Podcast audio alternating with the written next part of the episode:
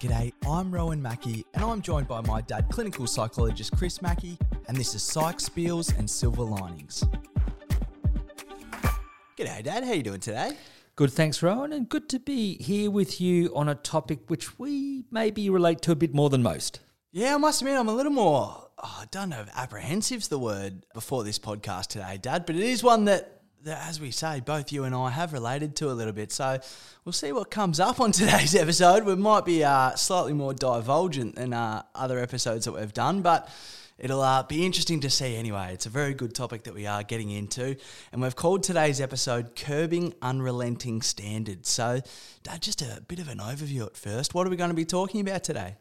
Okay, well, following on from the recent weeks where we talked about schema therapy, we're talking about particular personality patterns that could get in the way of people's achievement or enjoyment of life or finding a balance in life.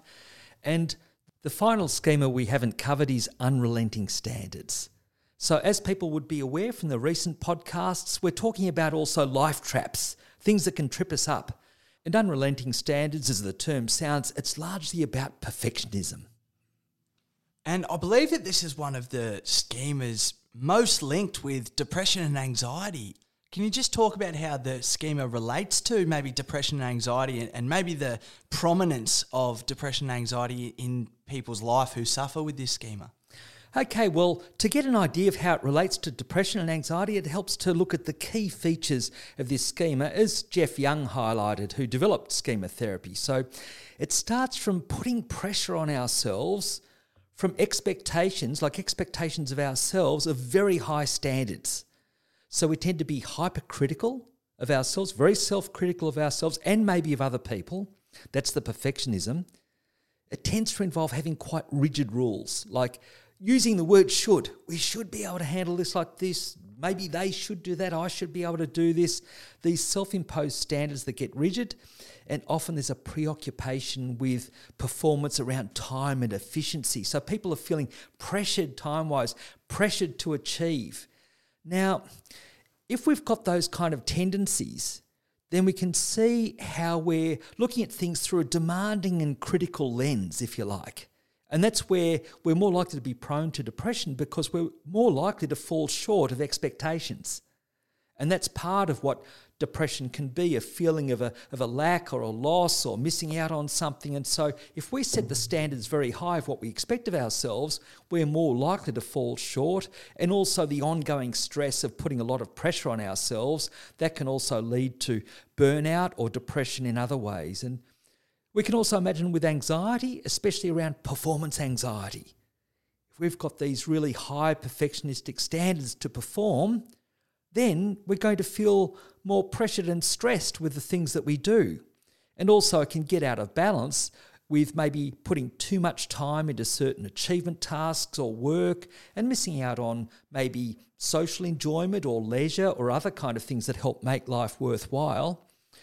And it also can relate to, say, obsessional tendencies. So, even if we think of obsessive compulsive behavior, sometimes that's from putting a rigid expectation on ourselves around it might be expectations of cleanliness or some other kind of standard of having things in order in a certain way. There's a degree of perfectionism and this feeling of should, this high internal expectation in obsessional kind of states as well.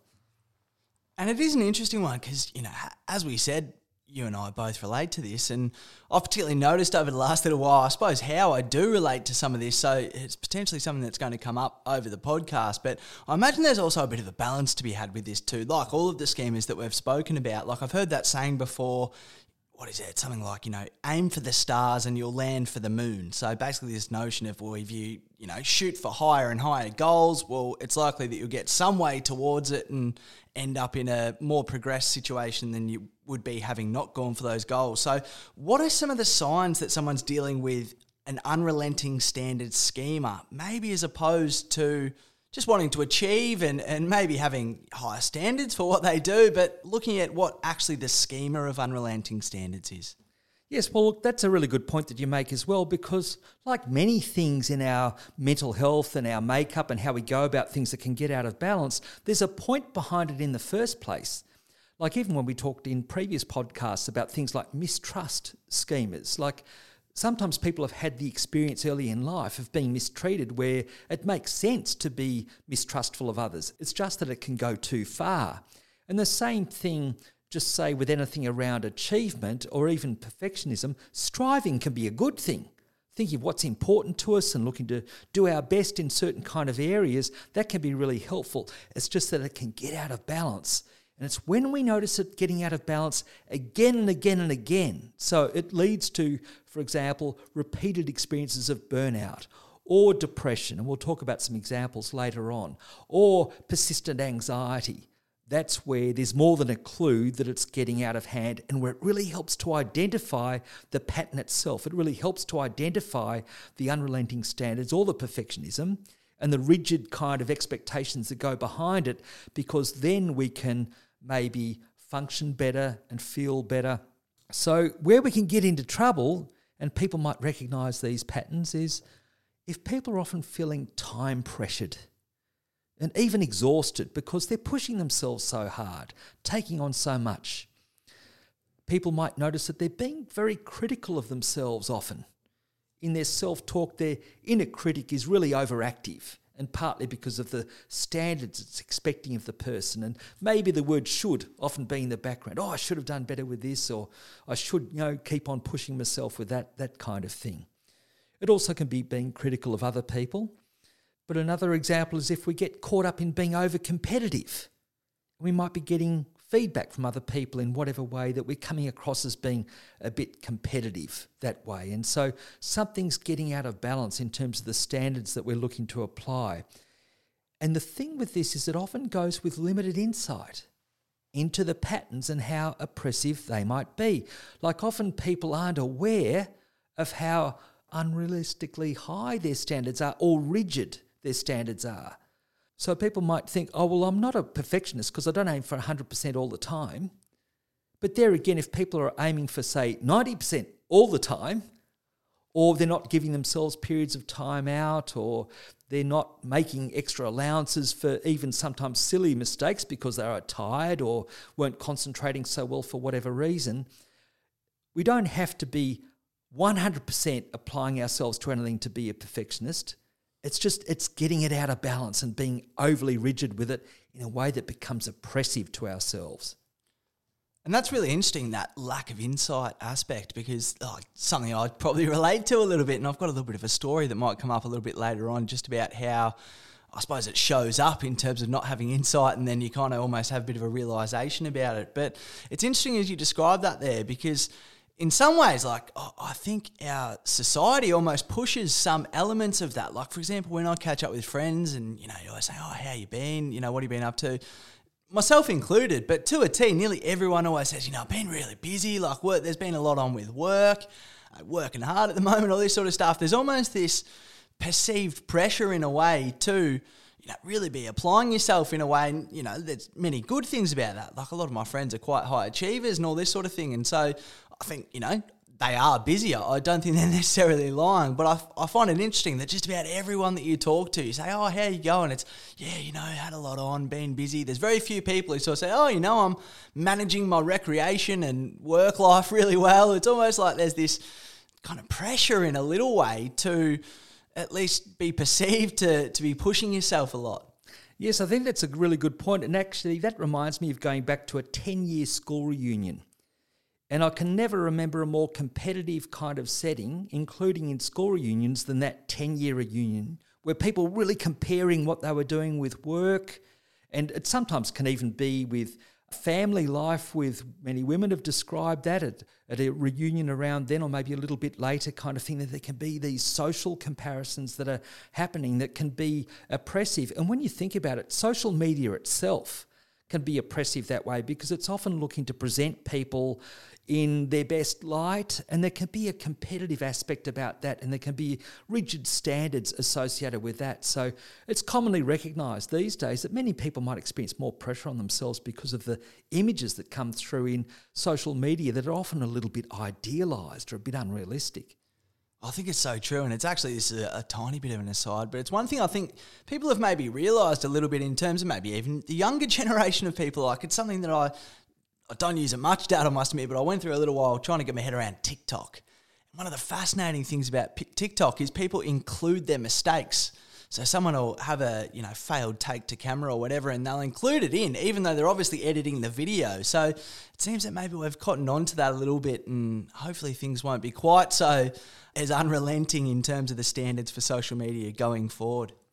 Yes, look, actually, I might even mention that's one advantage there is to getting older. There's some things that aren't much fun about getting older, like what can happen with your body bits starting to wear out and things like that. But one of the good things is people do tend to experience a little bit less of that pressure of social comparison that can maybe add to the unrelenting standards. And it reminds me of an expression that at 20 years of age, people can be pretty concerned about what other people think of them. At 40 years of age, often people are not quite so concerned about what other people think of them. At 60 years of age, usually not only are people not quite so concerned about what other people think of them, but they realise that other people were so busy worried about themselves at the time, they weren't thinking so much about other people in the first place. Yeah, I think it's called the is it the spotlight theory or oh, I'm um, off the top of my head here, so I shouldn't have said it. But someone's been talking about this recently. I think it's called the spotlight theory. In terms of you almost feel like you, there's always a spotlight on yourself, but then you realise that actually no one you know is really going out of their way to keep up with what you're doing, unless they you know your friends or your family or people who are in your immediate circle that way. But Dad, we've spoken the last couple of episodes about surrender avoidance and overcompensation. And I wonder how that shows up for an unrelenting standard schema. Okay, now, well, if people are surrendering to a schema, it's like giving into it. So it's being overly affected by the schema. So again, if someone's surrendering to the unrelenting standard schema, they'll be feeling pressured and stressed around the demands that they have on them, wondering if they're doing it well enough. And one of the main ways that comes up in clinical settings, in therapy settings, is with burnout.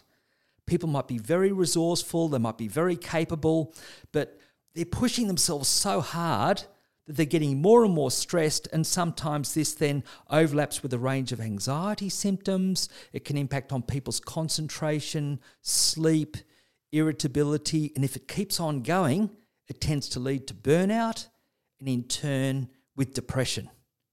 And it also can be when people are being very critical of themselves, very self critical. There might be that inner critic voice that's very loud or frequent in their own mind, a feeling that they're just not doing things well enough. They should be going better than they are and being preoccupied about the demands that they have, have on them. So I mentioned before that I've had experiences of, of depression in the past that I recognise partly related to that. And particularly, I can think of a time as a student when I was really struggling around 20 years of age. My mother was nearly killed in a car accident. I just split up with a girlfriend. It was around the time of exams. And previously, I hadn't had so much problems with perfectionism with exams, but at this stage, with the extra stresses, I was really worried about whether I was going to fail. And so, with that, I had more and more pressure on myself. I'd start to write the first sentence of an essay, I'd cross it out, and then I'd start writing it again. I'd write a short paragraph. I'd think, that's lousy, that's no good. I'd cross it out, look to start writing again. I was putting off doing things with friends. I was just preoccupied with looking to do this particular assignment that I thought I just couldn't do well enough. I'd get stressed. I'd go for a walk. I'd actually start picking leaves off trees and tearing them into little tiny bits in my hands as I walked along, really stressed. And that was as things were developing further and these other things happening as well, that led on to like a, a real depression for a period of time where I'd wake up in a sweat in the middle of the night, think I wasn't going to pass the course, even though objectively I'd had very good marks before that. That was an example of, again, surrendering to the schema. All this self criticism I had of, oh, I thought I should be doing so much better than I was, and the standard just wasn't you know, good enough. That was a real surrendering to the schema. Well, it's interesting hearing you describe that there because like we've obviously spoken a little bit about this before and obviously it's something that, that you've always dealt with in terms of those unrelenting standards but what's interesting to me there is that there seemed to almost be this event which caused insight for you in terms of uh, you maybe didn't realize that there were these unrelenting standards bubbling away in the background, if that makes sense. And it was only through going through that period where it was really evident and obvious to you how I suppose, harsh some of those expectations were at that time that you even realised the depth of it. And well, that's something I relate to a little bit where I had this experience uh, a little while ago where I was editing a podcast for someone, they were a, a client of mine, and basically this podcast, there was a lot of editing in it, let's just say that, Dad. And uh, basically, it was a, a two hour recording, so, you know, a fairly long podcast. And I ended up spending about 24 hours on this edit, which, you know, probably should have taken somewhere between four and six. And for me, it was just, I just couldn't deal with not having it basically perfect in my mind. And it was only through going through that experience of, sitting there over the course of say two weeks where you're taking just about every spare hour or two hour block that you have and putting it into doing this extra work on this podcast that I kind of realized, hold on, you know, going forward, this isn't the way that I can really go about things. And so it strikes me that it was maybe a little bit more of a marked realization for you in terms of uh, when you were going through that situation, realised that they were very unrelenting standards, and that probably gave you insight a little bit into other situations where you'd maybe applied a similar line of thinking or a similar thought pattern which related to these standards which were lying underneath. But certainly for surrender, it's definitely something I can relate to, but also that aspect of maybe not realizing that the standards were, I suppose, maybe causing you harm in some way or, or causing you some sort of issues. It's not until you really go through a situation or event where that really comes to the fore and almost causes you distress in a way that it strikes me it's only in that situation where it would come up really for someone because otherwise it's just you know how you go about things Yes, and I'll mention for one that I'm very happy that you've got very good standards with editing and you make us sound really fluent and articulate in these podcasts. And I suppose we're reasonably articulate, but I'll tell you what, it sounds a lot better coming out sometimes than it goes in because of your editing. But that's a great example that you're mentioning of going overboard. Like as you say, if it's 24 hours rather than more like, say, four or six hours, something like that, well, it just becomes too oppressive. And there's the time pressure, and presumably you're missing out on other things that might be leisure or catching up with friends or doing other kind of work or having other ways of generating income, even. So, as far as that goes, there are these downsides from going overboard, and it's recognizing that. And um, the way these schemas work, though, is well, it can still be in the background. And I had it come up 10 years later on when I was admitted to hospital with depression. And part of it was, well, a very difficult and stressful circumstance in the place where I worked. There's a lot of hospital politics going on that really contributed to this, but a lot of pressures built up to the point where I wasn't able to concentrate so well, perform so well. And when I became depressed, and especially when I was admitted to hospital with depression, boy, did my unrelenting standards come up then. I was absolutely tearing strips off myself at that particular time. And it was the self critical side of things that got so out of hand. And I'd thought I'd dealt with a lot of the well, perfectionism after that earlier experience of depression. And for many years, I had the 10 years in between. But this is how schemas can work as well. You can be going along reasonably well, but then a set of circumstances or stresses can really bring them out in an extra kind of way. And then you notice in between, maybe some of the more subtle ways, I had an unrelenting standard schema show up, but it really showed up in a big way when I was depressed. And that's what I've found with many clients who are used to being resourceful people, who are dealing with depression. Many people start tearing strips off themselves because they're depressed they come and see a therapist, and their biggest problem is not just being depressed or having an anxiety problem, they're ashamed of being depressed, or they're very distressed about not managing better than they think that they should. And that can be so oppressive. Once people who are seeking help for, say, depression or anxiety or trauma or relationship problem, once people accept that that's the circumstance they're in, that's the reality. And they're generally looking to do the best they can at the time and take some pressure off in accepting that reality. It can go much better. So, one of the most oppressive types of unrelenting standards is when people are getting stuck into themselves for being depressed or anxious in the first place. And I wonder how that could relate to the avoidance reaction that people can have to schemas because we've spoken about surrender there, but how does avoidance show up for people who have an unrelenting standard schema? Well, actually, one of the ways it can show up is many people put off seeking help when they are going through real distress and depression. They might keep it masked, and then it can become, well, in a sense, more dangerous. For example, many school principals for example, might experience an enormous amount of stress, more than the average person. You could understand that from their role, but can be at extra risk of that having an even greater impact from feeling they shouldn't be in that situation in the first place and feel that they mask it. Many men put pressures on themselves that way. Many elite sports people have described later on how they were suffering for a very long time and not seeking help or acknowledging the vulnerability that they were feeling because they expected themselves to be functioning better than that. But I would say when we look at avoidance and the avoidance of a schema, so we're trying to act in ways that it doesn't show up. In a more general, everyday sense, one of the ways that shows up is procrastination. Procrastination is usually stemming from people having rigid standards, rigidly high standards or unrealistic standards. So it's so hard to get started. That's what I was mentioning before, almost with starting an assignment and I'd rub it out, the sentence, and then I'd start writing again, feeling it wasn't good enough. Well, with avoidance, people might not even start the task in the first place.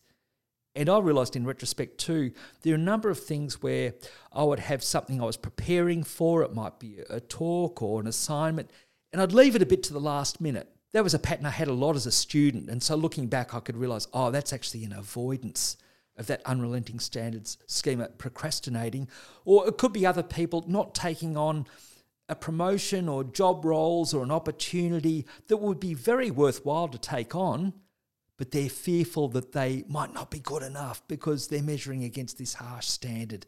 That's more an example of avoidance. And that's an example that I find really interesting because, like, if we think of avoidance broadly as avoiding a situation that's going to activate the schema. There's a, a, really fascinating situation that I'm very interested in that I wonder if it is a bit of avoidance, and that's Mike Tyson, the boxer. And heard an interview with Teddy Atlas, who's a boxing trainer who was actually one of Mike Tyson's trainers throughout his career. And he basically had this line about Mike Tyson only got in four fights his whole career and lost them all. And you sort of go, what? What are you talking about? He obviously got in way more than those. And he was saying that basically Mike Tyson was such a good boxer that it was only four times throughout his career that he was evenly matched.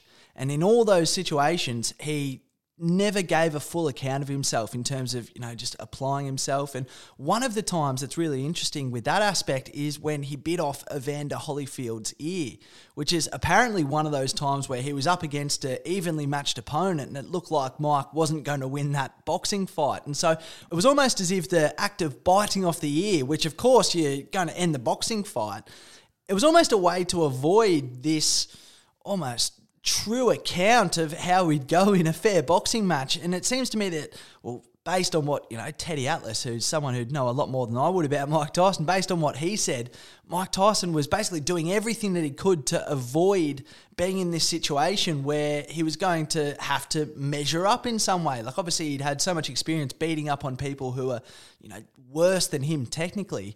But it was in those situations where he was called upon to basically get the best out of himself. He always found a way not to go through with the fight and biting off Evander Holyfield's ear, which just think, what a crazy thing to do. But in this context, you can almost kind of go, well, yeah, actually, you could see that was how someone, you know, completely kind of valued their identity in a way. And it looked like, you know, they were going to be shown up and not end up looking as good as they thought they would. Well, know, you, you can see how someone would basically do everything they could to get out of that situation, which, as crazy as it is, was to bite off a guy's ear. It's just absolutely wild that that would happen.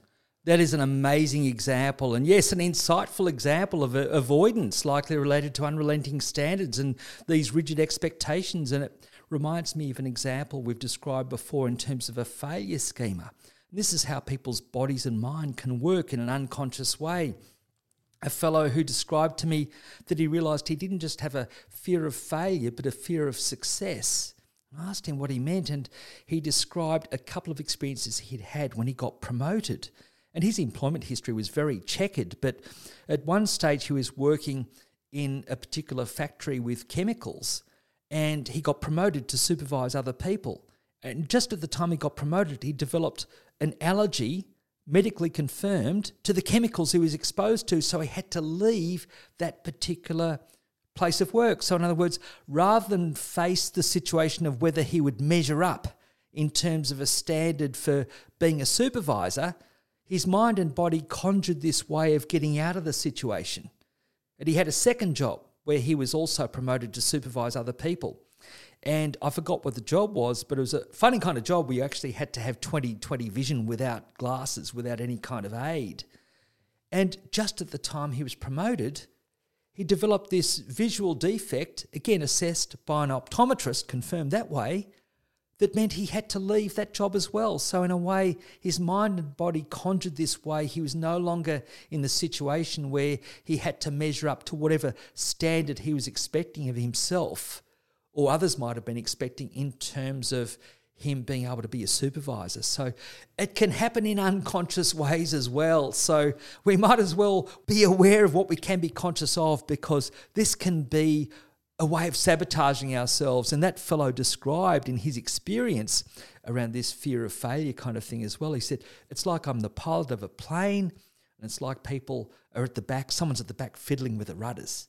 So he didn't have that kind of control. So it's often not quite as hidden or as unconscious as that.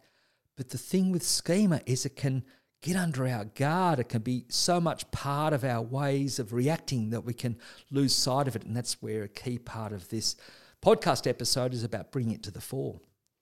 That's a, a super complex reaction, which I suppose illustrates how complex some of these reactions can be. But overcompensation, Dad, how does overcompensation show up for unrelenting standards? Well, one of the main ways it could show up would be if people are just, in a sense, not trying hard or really not putting in much effort at all. And to themselves, they might be pretending as though they don't care so much, but it might have been something important or worthwhile to them.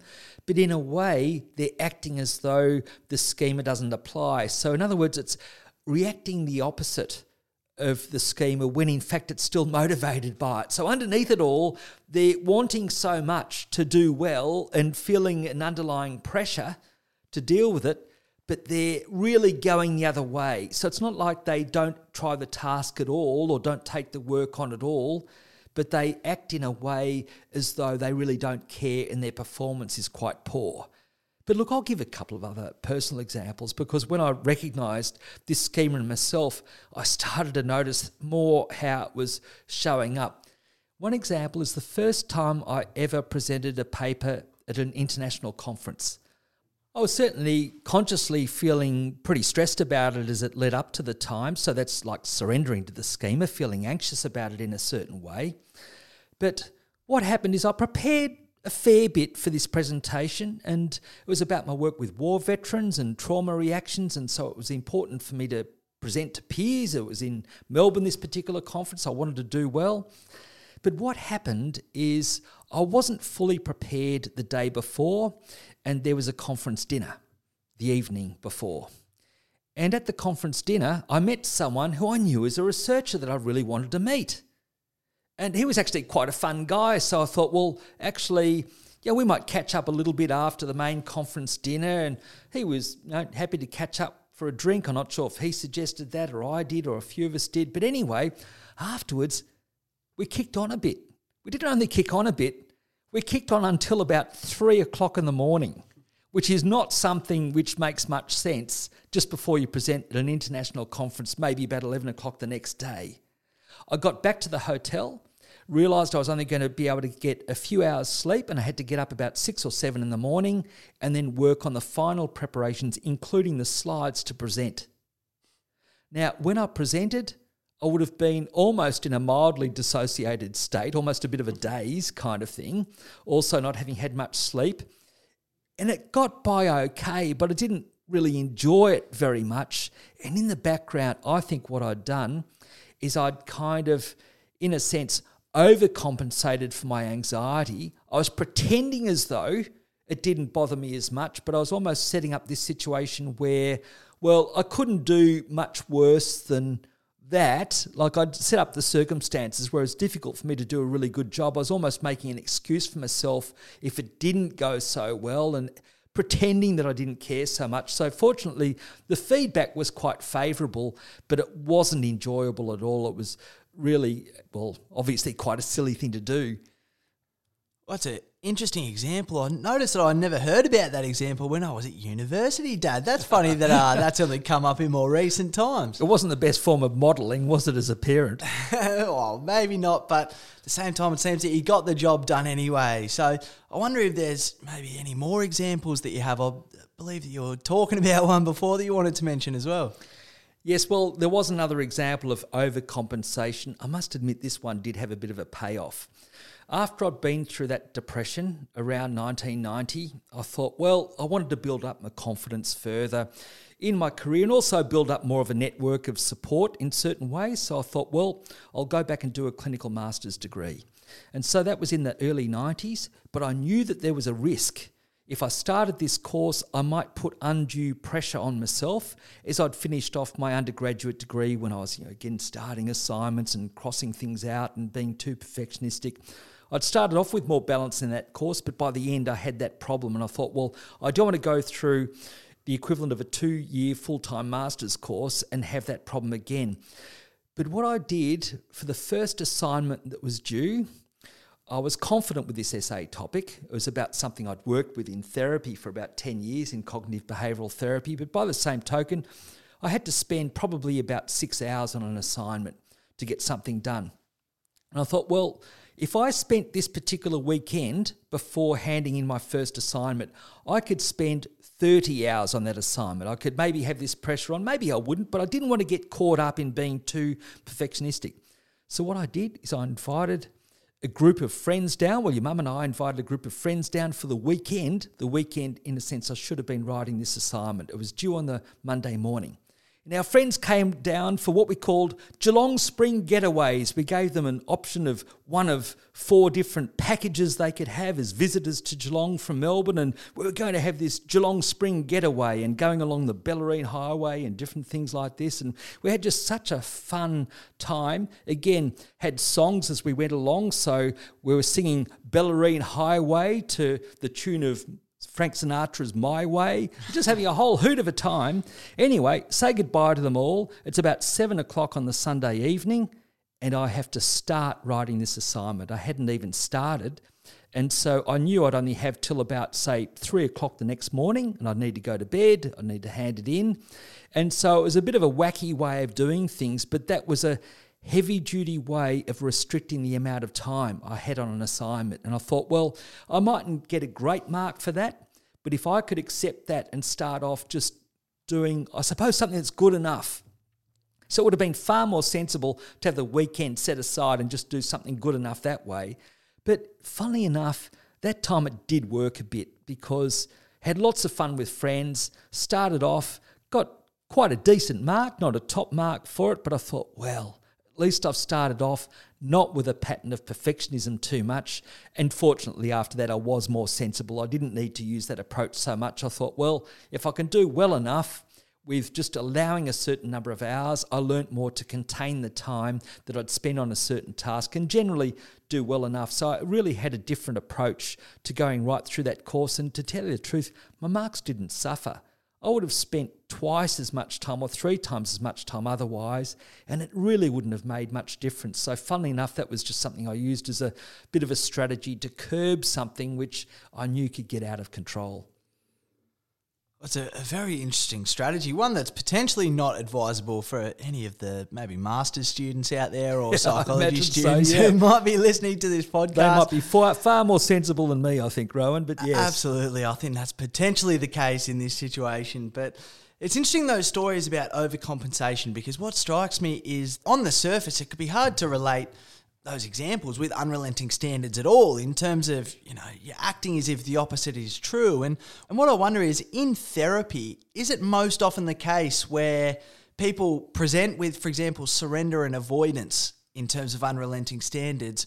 Because it seems a little bit maybe more complicated with overcompensation even to ascertain that unrelenting standards are involved in the first place Yes, look, I think that's the case. It's more often the more obvious pattern of perfectionism that comes up than that more complicated pattern I described. Like the more complicated patterns might be if people are making uncommonly frequent mistakes, and you think, look, why might this be when in fact they're people who do have high standards and it doesn't kind of add up and then later on you might think of overcompensation but more often what you see is people feeling stressed about the standards they're putting on themselves. And one of the things that comes to mind that way to me is some of the most stressed and distressed clients I've seen, some of the most severe depression have been elite sports people and especially AFL footballers. Because you can imagine, actually, to get there in the first place, people actually have to have very high standards to be so competitively successful, they get selected in an AFL team.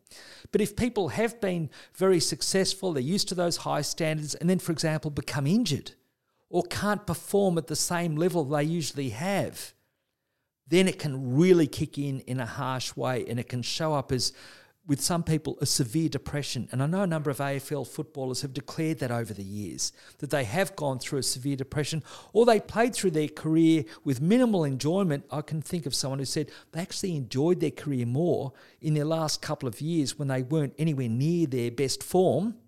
They were getting older because they had a better handle on this side of things. So that can be a harshness that comes across with the perfectionism, which is more often in a therapy setting. And I'll give a couple of other examples of how it came up where there might have been a somewhat complicated pattern, but it was more obvious, like the surrender, if you like, where the person was acting consistent with their schema. One fellow I saw severely depressed many years ago, yet he'd been a very successful insurance salesman. And I asked him, Why do you think that you've become depressed? He said, Well, each year I know how much insurance I sell. And my father always told me as a businessman, if you don't generate more revenue each year, then you're going backwards. If you're not going forwards, then you're going backwards. And he said, Look, yes, I've sold more insurance in a way than the previous year, but it didn't keep up with inflation. Therefore, I'm going backwards. Therefore, I'm failing. If you're not going forward, you're going backwards. So he felt he was failing by this rigid view of the standard set related to something his father had said. If you're not always moving ahead, you're moving back. Well, that would have been very difficult for people if they had that view, if they had to adjust their work situation through COVID, or again, if a footballer becomes injured or a sports person becomes injured, if someone's used to performing at a high level and then there's stress in their family or a loss and they can't concentrate as well or perform as well, people can have a catastrophic reaction that's another way it can come up. And a final example I'll mention is one young mum. Again, many years ago, she was hospitalised, and I asked her a little bit more about her reactions, and she felt that she was failing as a mum of her first child, an infant. But you asked her more about how she felt that she was going, and it just seemed that there were such demands and expectations she had on herself of being a mum, of being perfect in every way. And I think it is pretty tough for mums generally in terms of some of the idealistic expectations there can be, especially of a first child, parenting a first child, and well, certainly mothers, fathers, you know, parents generally, but certainly with that particular mum, she was really feeling that pressure. But when she made the tweak from thinking that she had to do things 100% well to then recognizing that maybe if she did things only 90% well, and there's a way that she could appreciate maybe what that meant, not having to be perfect in every way. Once she made that bit of an adjustment in her thinking, she started recovering very quickly. That's a simplified way of putting it, but that's often how it goes when people have become depressed or very distressed around these excessively high standards. If people can recognize how oppressive the standards are and can wind them back a bit and start thinking of what's good enough, that's how people can help recover from depression. What strikes me about that is that good enough for someone with unrelenting standards is probably going to be quite high standards anyway. So, like, I'd really relate to that aspect of, like, I've got a lot of benefit, I guess, out of recognizing that I need to maybe pull it back a little bit and realize what good enough is. And I think one of the things that maybe slow to realize, but I am realizing over time is that my 80% is still going to be relatively highly unrelenting standards. Like it's not as if you can completely forget who you are and just drop every sense of it. But it seems that with her, it was more about maybe finding a more functional way forward rather than getting rid of the high standards altogether because they're still going to be influential, even if it's 80% of the best thing that you could do. Yes, I think that what you're highlighting there is it's so much about our perception, our perception of what's good enough. And look, I'll mention with this one of the most useful resources I know in this area because it's about recognizing our thinking and, in the first instance, being prepared to question our thinking or change our thinking. One of the most useful resources is a book called The Pursuit of Perfect by Tal Ben Shahar. So, Tal Ben Shahar is one of the leading figures in the positive psychology field, and I think his main contribution was a wonderful contribution looking at perfectionism and so, therefore, unrelenting standards. So, he contrasted the idea of perfectionism with optimalism. Optimalism is still that you aim high but you look to aim realistically high. You can still strive for achievement in a certain way. If your goals are worthwhile, there's nothing wrong with aiming high. It's just looking to be realistic about it. So we're trying to find a balance between our high hopes and reality. And I'll mention that Tal Ben Shahar has lots of really helpful principles that he conveys. It was from him I learnt the expression learn to fail or fail to learn. So, as he describes, when people are optimalists, so to speak, looking to do the optimum rather than the perfect, is you can see failures as experiences that are worthwhile forms of learning. You're not expecting to achieve all the time because that's not realistic. In the world, failure or things not working out the way we intend is part of life. And so, if we're open to learning from that, that's a very rich source of progress. So, part of it is around getting this balance, still aiming high, but without being rigid about it, without just having these harsh expectations of doing 100% all the time. Absolutely, and I think he was a, former elite squash player as well, Tal Ben Shahar. So I must admit, when I read that, I certainly related to maybe the elite sport aspect of it, Dad, which I, I thought was fascinating that he uh, basically applied these principles to his own sports career and beyond it. But I wonder how do unrelenting standards develop, Dad? Because there's obviously going to be many people who have high standards and who are striving to achieve in a whole range of areas. But if we look at particularly unrelenting standards and maybe some of the issues that can come with the schema, how do they develop? Okay, now this is where I'm going to feel a little bit sheepish bringing up this one because one of the main patterns that they develop is where one parent was either demanding or thought very highly of achievement. And I can't help but think, for example, in our family, or even if you relate to that, Look, funnily enough, it's something that I was really conscious as a father. For example, when you were in early secondary school or whatever, I didn't want to put those expectations across because I knew how restrictive they'd been for me or how they'd contributed to a couple of depressions. And so I know that I was actually conscious of trying not to put expectations on you. So I can actually remember one time you would have been about year eight, and I was looking to pull you up on something because you were doing a school assignment and you were looking at your laptop and you had another computer on. There might have been a TV going on somewhere. I'm saying, Rowan, how can you possibly do any good on your homework if you've got all this stuff going on? You came back, I presume it was true, you came back and you said, Hey, Dad, I got 19 out of 20 for that assignment. It was about fast rail or trains or something like that kind of thing from memory. But I thought, Oh, you know, maybe I need to pull my head in a little bit. And funnily enough, even though consciously I would have felt that I was pulling back on conveying something that way, I can't help but think that indirectly that I may have contributed in some ways implicitly having certain kinds of, I suppose, approach to work. And also, when I mentioned about going back to doing study and things like that, when I would have been still working a lot in the hospital system, starting a private practice, there would have been times when you were little when I was working about 60, 65 hours a week, which was the only way I could see of doing further study, establishing a separate private practice, keeping other kind of hospital work going. And well, look, let's face it, there's something a bit unbalanced about that, even if it leads to many good things down the track. And I think that's where, you know, if I look back and think about how I'd gone about things, I think I could have tempered that kind of more relentless way of kind of working, which I think could have had some kind of at least indirect impact um, for you that way.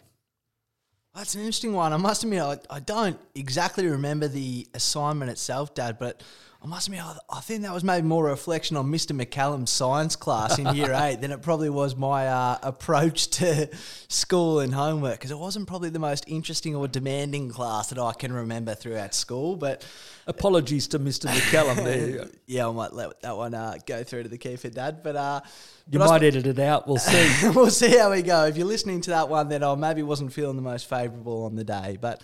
So we talked about unrelenting standards from a, a, parent maybe being one example, but I wonder if there are any other ways, maybe just to let you off the hook for a bit, are there any other ways that an unrelenting standard schema could develop?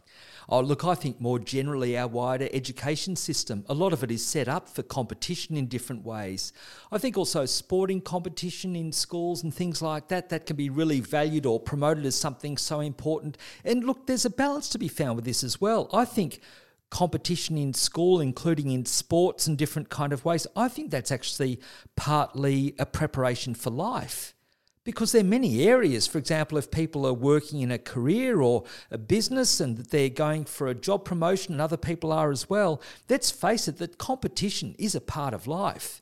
And I think sometimes in our culture, we almost will overcompensate the other way. It's like everyone gets a prize kind of idea, and we're denying at times that aspect of life that does relate to competition. But in the first instance, I think it often goes too far. And so notions of achievement or social comparison, there are lots of different kind of things, including social media, we mentioned earlier, as an influence. And I think also maybe there's a lot in Western cultures that is quite competitive in certain kind of ways. And it just seems to me there's a lot healthier balance when cultures are prizing, or subgroups or families are prizing connections, the quality of connections between people, also being ourselves know, finding the best in ourselves and being able to be individuals, which we'll talk about in our next episode on character strengths. We'll revisit that idea of finding the best in ourselves. And I think also maybe the notion of acknowledging a spiritual dimension in life, not necessarily religious, but a spiritual dimension in life, is looking at what's most important to us in terms of our values. You know, aiming higher in terms of our values rather than focusing on achievement competition as much. So I think a lot of it is societal, and I think that's reflected a lot in our education, sporting systems, range of competitive areas.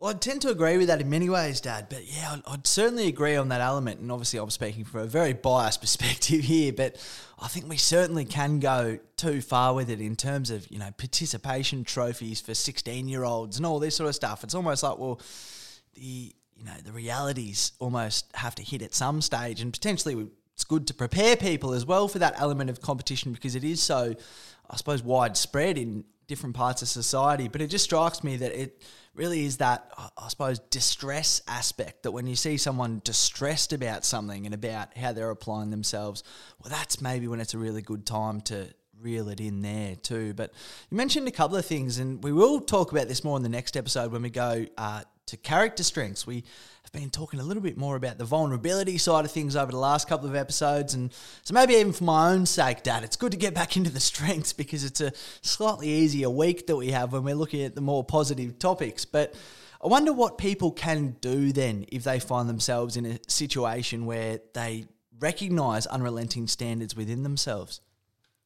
Okay, well, the first thing is to recognize it. Again, a main theme of this podcast and highlighting schemas in the previous podcast as well. When we recognize a pattern of behavior which might be undermining or sabotaging to us or unhelpful to us, that in itself is so helpful because then we can look to step back and then approach things in a different way. And so, the main thing with this is to find a balance between our hopes and reality, still be able to have high hopes, especially for things that are important to us. So I suppose it helps to have an idea of what's important to us, and some things aren't so important. The things that aren't so important, then our notion of good enough might be yeah, much more relaxed. But even for the things that are important to us, achieving at work with our interests, maybe different roles we have, family roles, anything that we look to do well that's important to us, again, appreciating doing that well enough. That's one thing I think that helps so much the notion with parenting. When the pediatrician Winnicott came out with the idea of good enough parenting, because that's one area where people tend to put a lot of expectations on themselves, especially first parents. And it's important to get even these important kind of aspects in perspective. And part of that, though, is also with allowing ourselves still to aim high, allow ourselves to have you know, challenging feelings at times, or to feel uncomfortable when we're striving, or to have some uncertainty about whether we'll reach a goal the way we want to. That's part of what's healthy. Allowing ourselves to have some discomfort or some uncomfortable feelings around that, the standard we want to reach, but looking to be a bit flexible with it, a bit realistic about it, and notice whether the way we're setting standards is to help us lift in some way or whether it's working against us, whether it's causing more stress, more procrastination, maybe we're making more mistakes or we're spending way more time doing things that we need to, recognizing where it's not working, and then looking to pare that back keeping things going that involve enjoyment, keeping time for our important relationships, having time for leisure and time with friends, other kind of important parts of our life, maybe containing the time we spend on some of the tasks that we're working at, giving ourselves only a few hours to work on a particular kind of assignment rather than let it go over 20 hours or something like that. These are some of the kind of things that can help us curb those expectations, set some limits on it. So we're aiming for good enough. In the long run, we're kind of aiming for a good enough life. Not a perfect life, not to have to be perfect in our roles, good enough. And that can still include aspiring to something really worthwhile. Heard a, an anecdote recently that I think relates here, and it's really interesting perspective on things, I think. And it was, I believe, the American writer Kurt Vonnegut and basically, I believe it was at a, a, party given by a billionaire on Shelter Island. And Kurt Vonnegut was speaking to one of his mates, Joseph Heller. And they were talking about that their host, who I believe was a hedge fund manager, had made more money in a single day than Heller had ever earned from his wildly popular novel, Catch 22, over its whole history.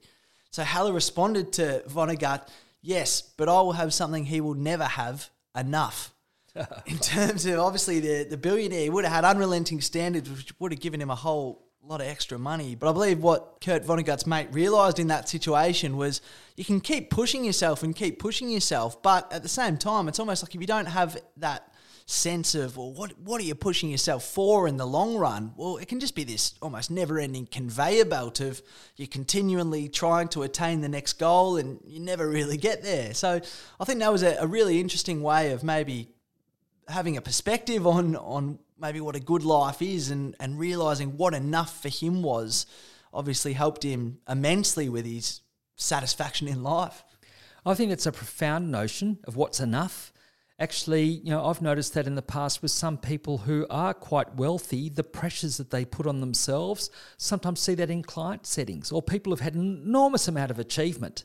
They're keeping on going. You think, well, why do you push yourself so hard? Like, really, what's the point of that?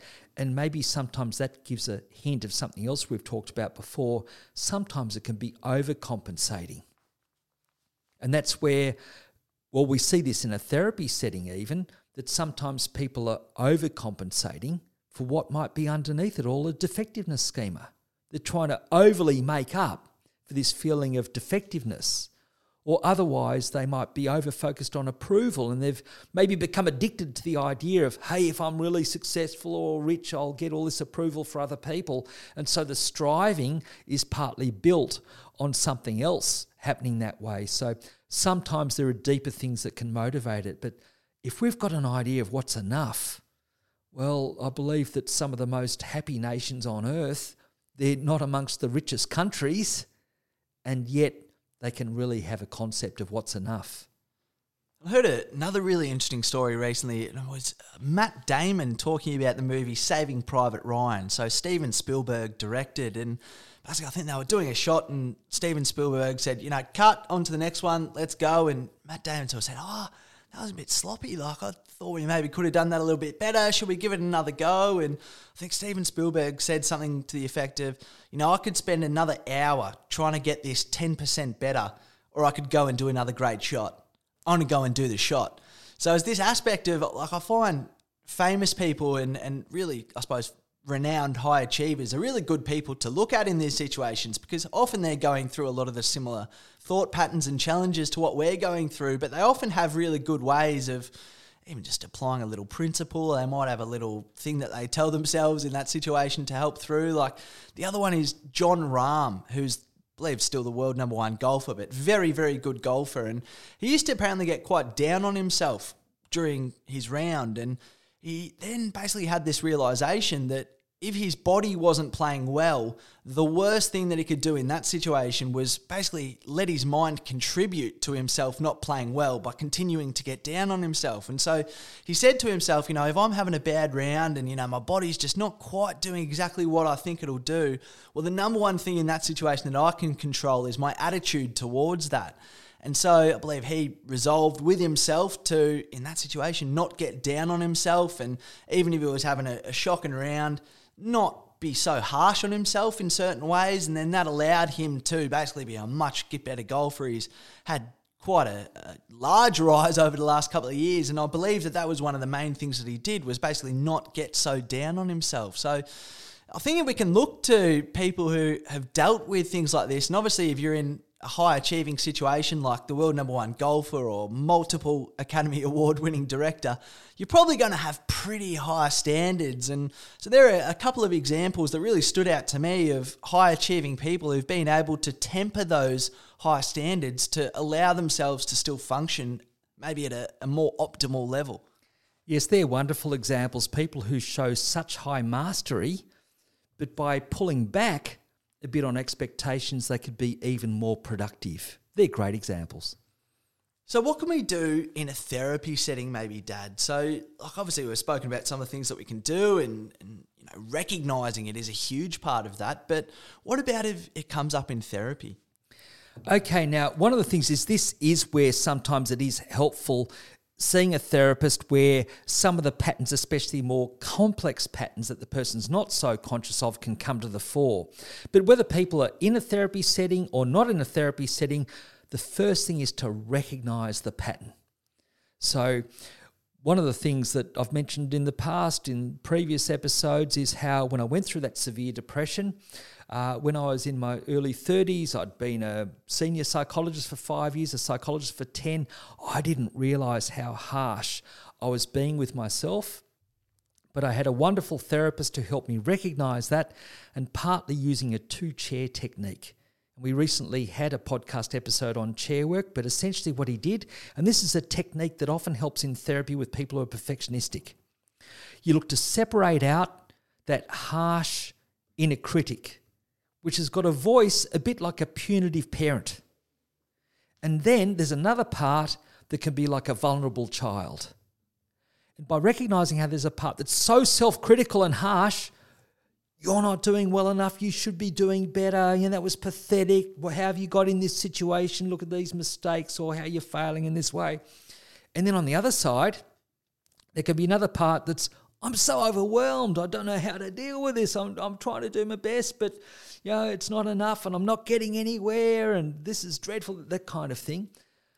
By separating out, has actually happened to me in that exercise, and we use that chair work exercise where people are really caught up with this pattern. It can help the person get a more realistic appreciation of how harsh that can be. So that's a particular chair work technique, and it can also help when, as we identify in therapy other schemas that might apply, like, for example, a defectiveness schema, or might be an approval schema, or at times it might even be an emotional deprivation schema where the person's tried to achieve and maybe make up for what they felt they missed out on by thinking they have to be just fantastic to be able to get the approval of others or the, the acknowledgement of others when really there was a degree of emotional abuse in their background, for example, which fortunately I didn't experience, but there can be different things that can contribute to these kind of patterns. So recognizing that harsh self critical side when it's more extreme, seeing some of the experiences that might have contributed to that, then, and that, that actually helps bring out the emotions that come up the helplessness, the exhaustion, the feelings of that go with feelings of failure. If people feel that you know they just need to keep on striving drive themselves into the ground then there need to be the cognitive and the behavioral things to change it. The cognitive it's all about that notion of reflecting on how is this working for me? Is this pushing myself harder? Is this working? Am I more productive? Or am I more stressed? Is it taking that much more time than it need to? Am I missing out on social or leisure things? Or is it impacting negatively on my family relationships?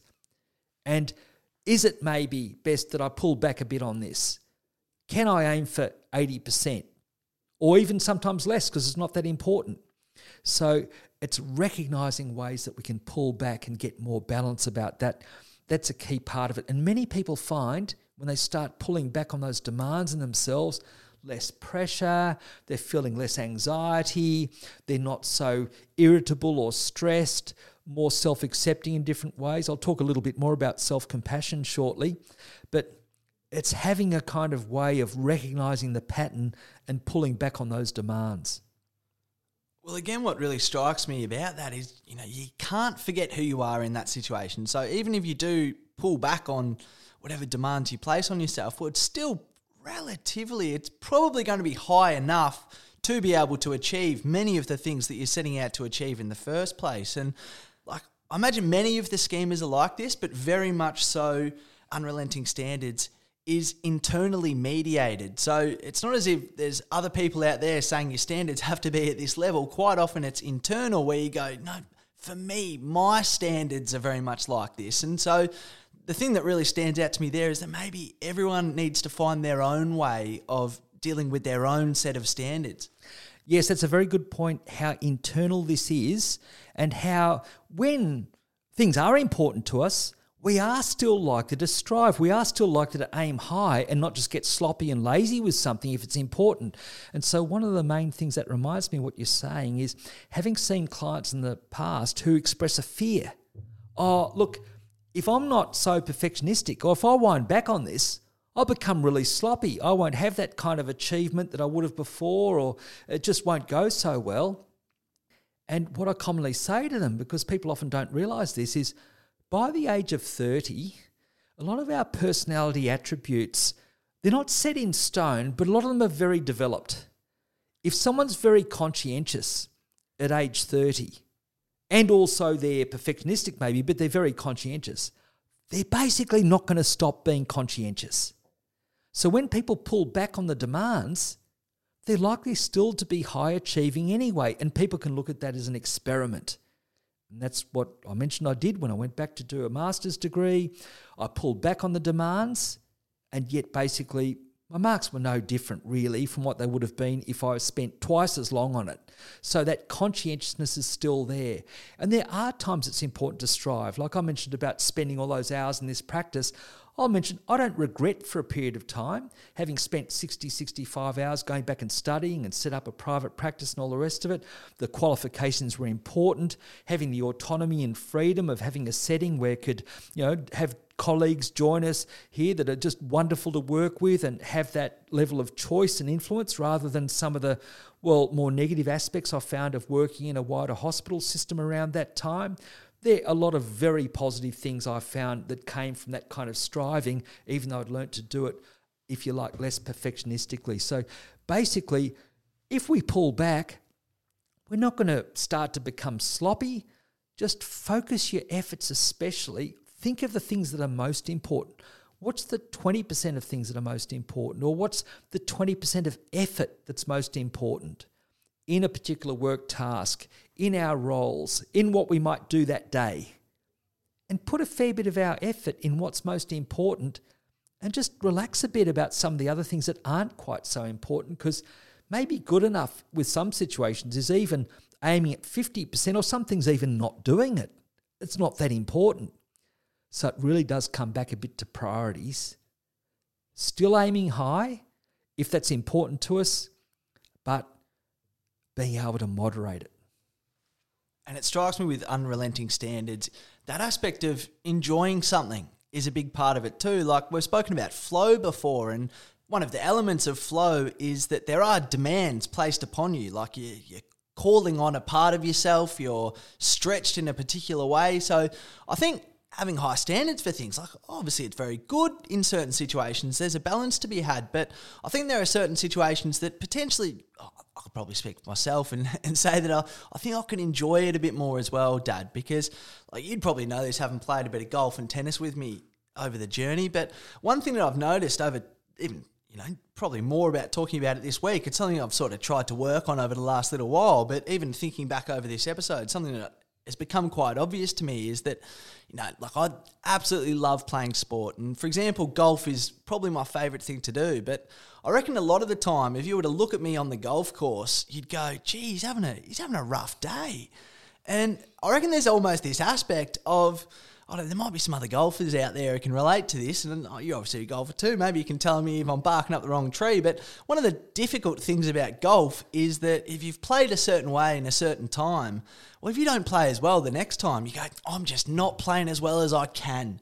And golf's a bloody hard game, and you look at even all the pros and stuff, and they make plenty of mistakes too. And I think one thing that I'm maybe a little bit guilty of over the time is, you know, you get out onto the golf course and obviously you really enjoy it, but you try to get the best out of yourself in certain situations. And so, you know, if you make a mistake or whatever, you're not maybe enjoying it as much as you could. And so I think in maybe maybe a year ago, Dad, I probably, you know, wouldn't visibly enjoy golf unless I was having, you know, the actual best round I've ever had or, you know, one of the best holes I've ever had or having a good hole. Like if I wasn't doing as well as I thought that I could, I just wouldn't enjoy it anywhere near as much. But talking about this today, and it is something that I, I probably have realised over the last little while, and I think uh, I'm getting a little bit better with it. But you need to enjoy the things that make you so passionate as well. In terms of like, got to recognise that there's going to be certain things that maybe draw standards out of you. In terms of there's going to be things that you really, really care about and want to achieve with. And so sometimes, from my perspective anyway, it's good to maybe step back a little bit and go, hold on, is the number one thing in this situation just to get the 100% best thing? And obviously, there's satisfaction that comes out with putting yourself forward that way. But maybe it's that old cliche of, you know, you got to smell the roses and enjoy the journey and the process and all that sort of stuff. It's one thing that I, think I actually am coming to realize with elite sports people is that they do have a way to enjoy it. So I'm an absolute hack, Dad. So I don't know what I'm doing, getting down on myself for not performing to the level that uh, I think I maybe should. So that strikes me as maybe an element of unrelenting standards. You, you've got to enjoy certain things, even if you're getting a little bit hard on yourself at times. Yes, I think that partly is contrasting the idea of an ideal from an expectation.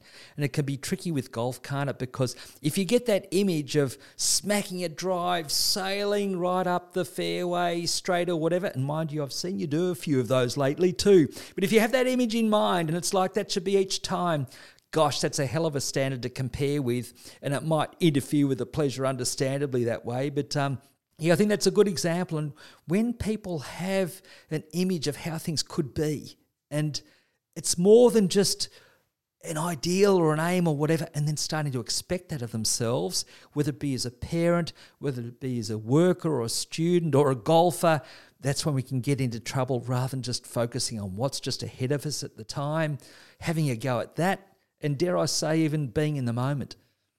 Well, there's that famous story of Thomas Edison, where I believe he said, you know, I took ten. It's something like I took ten thousand goes to invent the light bulb. It's not as if I had nine thousand nine hundred ninety nine failures. I just worked out nine thousand nine hundred ninety nine ways not to do it.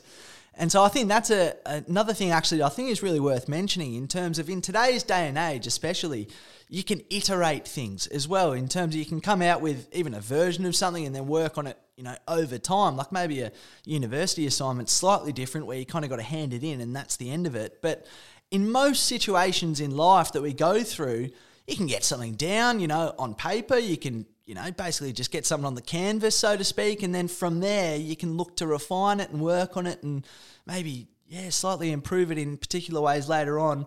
Rather than, I imagine, someone with unrelenting standards, or maybe even myself in certain situations, Dad, you can think, you know, I've got to get this to a certain level, or, you know, it's, it's not worth it unless it's at a certain level. But that's just simply not true because, as we say, you can get something out at, you know, 80% as good as you think you could do it but then uh, over time, you can further iterate and you can change little things here and there and refine it a little bit. And so you, you could end up roughly where you would have been had you got it perfectly right in the first place. It's just taken a few little tweaks here and there on the way through. Yes, and, and what you've been saying there it reminds me we've actually got a couple of past episodes that are relevant to this theme. We have one on the pitfalls of perfectionism, but you mentioned also flow, and I'm going to mention something about self compassion. Yes, with flow, we're more likely to have those wonderful states of flow when we're immersed in the moment and there's something deeply satisfying about it. If we're drawing on some particular skill that we have, some quality or skill, some of the best in us, and we're stretching ourselves. So it's not about aiming low, it's actually about aiming high. But it's also about realistically being in the moment where we're going on feedback. One of the things about flow it's also you're taking in feedback in real time and seeing how you're going. And we've talked about an example of a downhill skier describing being so much in the moment, coming down the mountain kind of thing, being at one with the mountain, this wonderful state of mind. So it's also striving all the practice that took to be able to do that, but as well as being in the moment kind of thing. So we can aim high for getting some of the most out of life, and many of us will experience flow. Well, sometimes it will be with golf, especially when it's going well on that day, that kind of thing. but uh, just just generally, or with friends, or laughter, or or just doing something that we really enjoy doing. So we can still aim high as part of it. But the other thing is to put it in perspective, self compassion. We've talked about. So we have a podcast episode on flow. We also have one on self compassion where people might recall with self compassion, we're looking to balance out three particular, well, evolutionary drives. And one is what we call the drive system, which is like achievement. I need to find food. I need to get from point A to point B. I need to achieve some kind of task around living. Then there's threat, so danger kind of thing and it might be danger from others or external circumstances or fire. It helps us fight or flee, kind of thing. And then another one is soothing. When we have unrelenting standards, too much drive and not enough soothing. And that triggers our threat system. And our threat system is basically activating anxiety, the fight and flight and freeze kind of mechanisms. So if we're experiencing anxiety, and it's maybe related to the pressures that we have on us. It's probably we've got an overactive drive system, not enough soothing going on. Therefore, we're experiencing the threat, the anxiety. In that situation, it's a matter of pulling back on demands. That includes aiming for the 80% or letting some things go that aren't that important that we need to do. And the other thing is building up our soothing and that's where things like mindfulness, relaxation techniques, drawing on social supports, anything that actually helps us, supports us in that way, that also can help deal with the unrelenting standards. And so we'll just mention a couple of those episodes that you spoke about there. Like we've got episode 21 was, I believe, Drive, Soothing and Threat, Seeking a Synergy of Systems, I believe it was called. And episode 33, Pitfalls of Perfectionism and I believe even episode 14, Banishing Burnout, as well, might be relevant as well. So there's those couple of extra episodes to potentially go on with. If this is a subject that you relate to or want to find out a little bit more, then uh, we probably weren't uh, referencing the schema element of things as much during those episodes, but there's certainly a little bit in there about, say, perfectionism and, and what you can do if that is something that you're going through. But Dad, thanks so much for chatting with me about all this today. It's going to be interesting to see how we go on the golf course over the next little while. I'll probably have to uh, hold myself to account with that of having a few more smiles off the greens. But if you're out there and, and you have enjoyed this episode, as we said earlier, we've got an episode on strengths and character strengths coming up next. It's going to be nice to have a bit more of a positive spin on things for the next episode. So subscribe to the podcast if you enjoyed today. And thanks so much, Dad. I look forward to the next one.